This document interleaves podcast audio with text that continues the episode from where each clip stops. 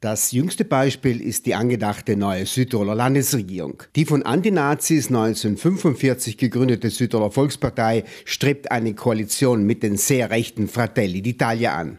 Die Politikwissenschaftlerin Sofia Ventura von der Universität Bologna charakterisiert die seit einem Jahr Italien regierende Partei als rechtsextrem, rechtsradikal und rechtsnational. Ihr Programm ähnelt der Orban-Partei, illiberal und autoritär. Anfangs Juni wählen die Bürgerinnen und Bürger der Europäischen Union das Europaparlament. Laut verschiedenen Umfragen wird die radikale Rechte kräftig zulegen, zu einem Machtfaktor werden.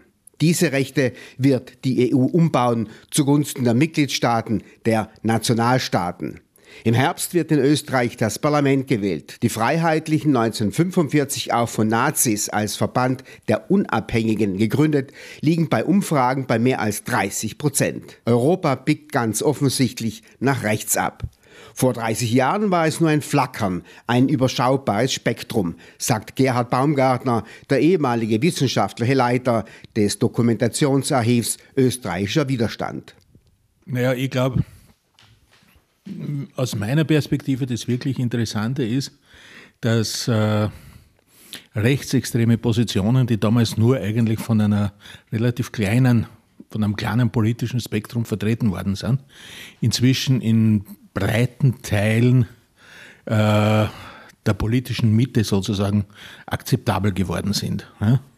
Äh, man kann das vielleicht so zusammenfassen, dass in meiner Wahrnehmung die politische Mitte in den 90er Jahren noch sehr stark auf diesem Konsens der Menschenrechte ja, als einem äh, politischen Fundament ja, äh, einem geteilten politischen Fundament als Erbe der Nachkriegszeit eigentlich, ja, sozusagen sich irgendwo getroffen hat. Das war irgendwie, das war die rote Linie, das hat man nicht unterschritten, würde ich einmal sagen. Und das hat sich seitdem massiv geändert. Also das ist ganz etwas Neues. Damals vor 30 Jahren erweiterte sich die westlich lastige EU Richtung Osteuropa. Die einstigen kommunistischen Satellitenstaaten der Sowjetunion drängten in die EU nur weg vom russischen Nachbarn.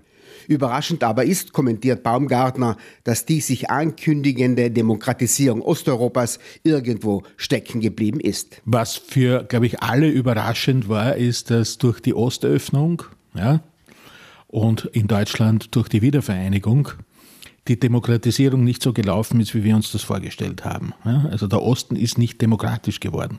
Das ist ganz interessant. Es hat einige äh, Soziologen gegeben, interessanterweise einen Herrn äh, Wassermann aus Israel, der das in den äh, frühen 90er Jahren bereits eindeutig vorausgesagt hat, der gesagt hat, die Regierungen Osteuropas werden so, wenig politische Manövrier so wenig politischen Manövrierraum haben, dass ihnen kaum was anderes übrig bleibt, als die nationale Karte zu spielen, weil sie ökonomisch kaum Politik machen können. Der wird eigentlich vom Westen weitgehend vorgegeben und das wird im Endeffekt zu einer Radikalisierung führen und das ist eigentlich eingetreten. In den östlichen EU-Staaten setzen und setzen sich nationalkonservative Kräfte durch, auch als Reaktion auf die jahrzehntelange kommunistische Diktatur. Baumgartner zählt auf, in welchen Staaten diese Entwicklung besonders schlimm war. Schlimmsten oder am, am intensivsten wahrscheinlich in, äh, im früheren Ostdeutschland, ja, wie wir sehen, also wo, wo ja dann die, die Radikalisierung, glaube ich, die in, in eine rechtsextreme Richtung am weitesten fortgeschritten ist. Bei Polen hat es ein bisschen länger gedauert. Äh, in Polen gab es immerhin so eine sehr starke westlich orientierte äh, sagen wir mal, auch Arbeiterschaft und Mittelklasse, die über die Solidarność-Bewegung eine doch klassisch äh, demokratische Ausrichtung nach westlichem Muster hatte. In Ungarn, der, wo ich mich, glaube ich, fast am besten auskenne, gab es sowas Ähnliches auch.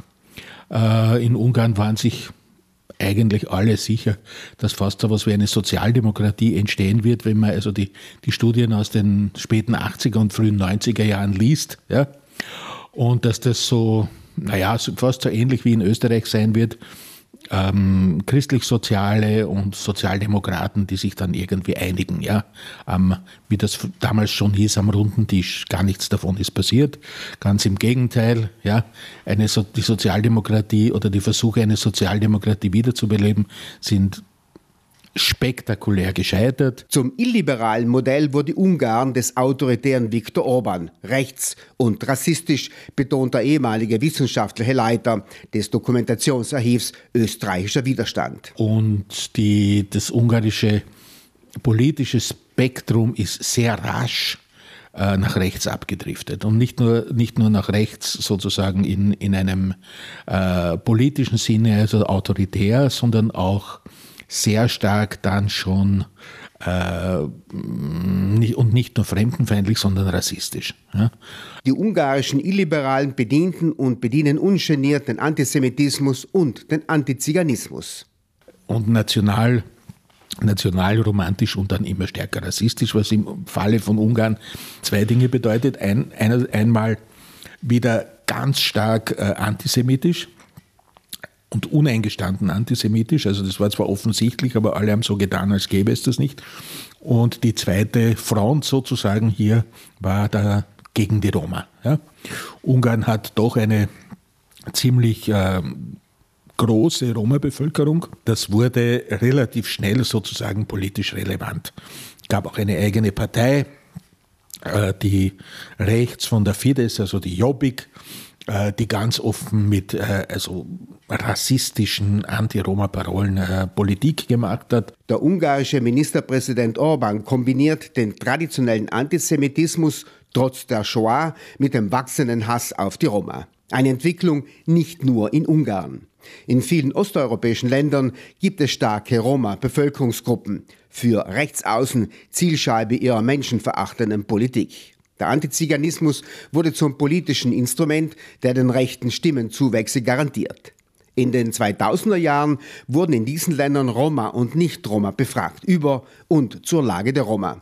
Was sagt nun diese Studie aus? Gerhard Baumgartner. Diese Studie meiner Meinung nach beleuchtet einen Aspekt ganz wesentlich.